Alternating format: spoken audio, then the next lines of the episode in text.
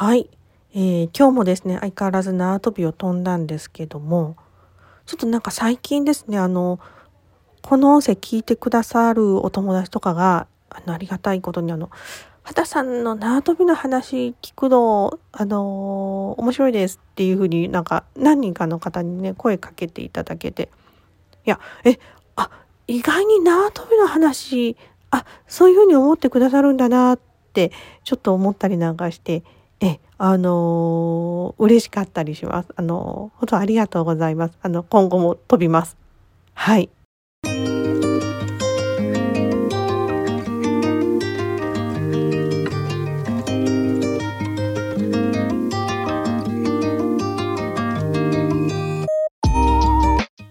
はい。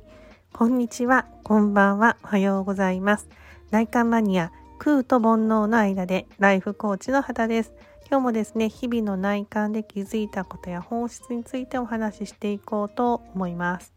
はい。で、あの、さっきもですね、縄跳びの話聞くの面白いですっていうこと言ってたんですけど、本当ありがとうございます。ね。で、そう、あの、あれなんですよ。縄跳びの話してたら、こう、私も縄跳びやってみようかなって思いますって思っちゃいました。みたいな風なお声もいただいてて、ちょっとふふふってなってニヤニヤしてるんですけどね。はい。あの私ね何年縄跳びやってるかって言ったら、まあ、そもそもあの健康対策っていうんですかね。運動運動不足にならないようにとかあとは腹筋つけたりとかあと私ちょっと骨密度怪しいのであのなんだかかとに刺激を与えると骨密度ちょっとあのキープできるよみたいなあのお話もあるのでそれもあのなんだろうやってる目的の一つなんですけどね。はい、ただですね、まあ、あの縄跳びって結構あの足腰に負担かかるんですよね。なので例えばその体質とかで、まあ、運動に制限があるとかちょっと骨が弱いとか膝が不具合がっていう風な方もいると思うんですよね。だからやっぱり何よりまずは健康第一ですよね。ご自身に合わせて縄跳びやってみようかなっていう風に思うんだったらあの一回可能であれば試すのもありかななんて思ってたりもするんですけど、まあ、そういうお声聞きながらこの間うちちょっと浮かんでたことがあるんですよ。まああの何て言うんですか、まあ、私はたまたま今ね縄跳びしてで縄跳びを続けてやることでなんだろうこういらんエネルギー落ちていくんだな実はとかいろいろ発見もあるんですけどそもそも縄跳びじゃなくてもいいんですよね。えーと、今は私縄跳びですけどで縄跳びできないなっていう状態の人も何て言うのかな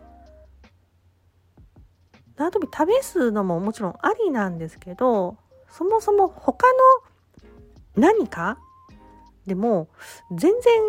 まあ、OK なんですよね。こう何のためにするかっていうところもすごく肝心なのでそこにフィットするものならまあ何でも OK だと思うんですよ。あとそうあの何か